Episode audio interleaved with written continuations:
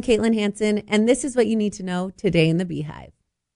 A tweet of a letter received by Utah Governor Spencer Cox is going viral. In the letter, a very concerned citizen stated that the governor's last name is obscene.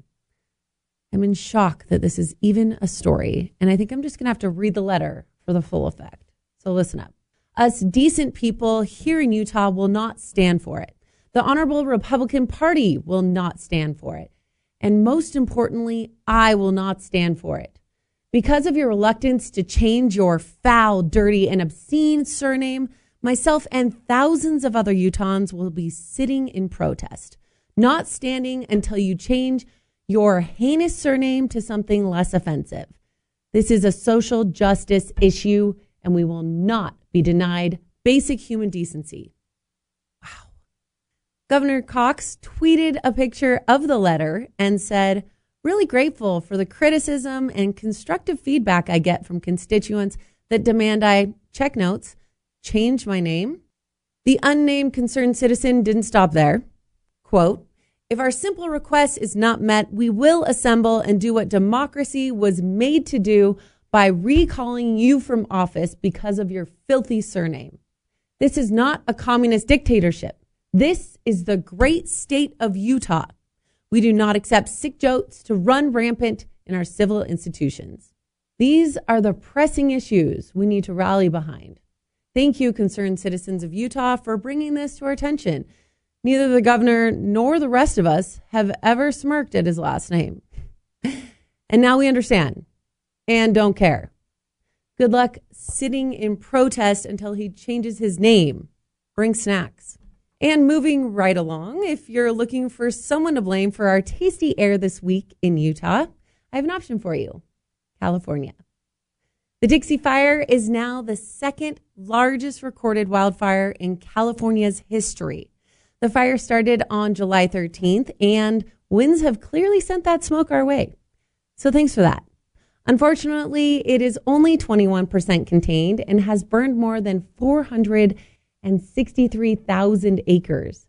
Investigators are still looking for the initial cause of the fire. So for now, hold off on toilet papering anyone's house.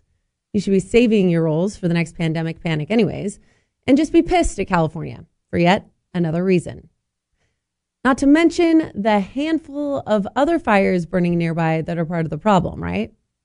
The cauldron is out at the Olympic Games. Team USA took home the most medals at 113 and the most gold medals at 39, barely beating out China. A lot of that is thanks to the women, because obviously I was a part of that, who are taking home 66 medals. Track star Allyson Felix is now the most decorated U.S. track and field athlete in Olympic history. Simone Biles reminded us that it's okay to say no and prioritize our mental health. The U.S. women's basketball team took its seventh gold medal in a row. Hot, oily Tonga guy made a comeback. The fans did not. And the games were the first since World War II to be delayed, in this case, because of COVID 19. And while dozens of athletes tested positive for coronavirus, it's not clear the games actually served as the super spreader event that Japan had feared. And if you're sad the games are over, hold your breath. The 2022 Winter Olympics in Beijing kick off in February and a casual afternoon hike to Utah's famous Delicate Arch turned into a celebrity rescue. Minnie John, a New Jersey native, fainted and hit her head on a rock on her way to the arch. Imagine her confusion as she came to and heard a familiar voice. Modern Family's Claire Dunphy, aka Julie Bowen, was there with her sister, assuring Minnie that help was on its way. Talk about ringing your bell. Minnie couldn't figure out how she knew Julie after hitting her head.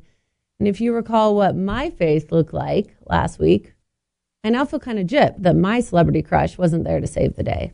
Slope Summit is just two months away, and this is the last week of early bird pricing. Make sure to hop on slopesummit.com to snag your tickets today. Thanks for joining me. I'll see you tomorrow in the Beehive.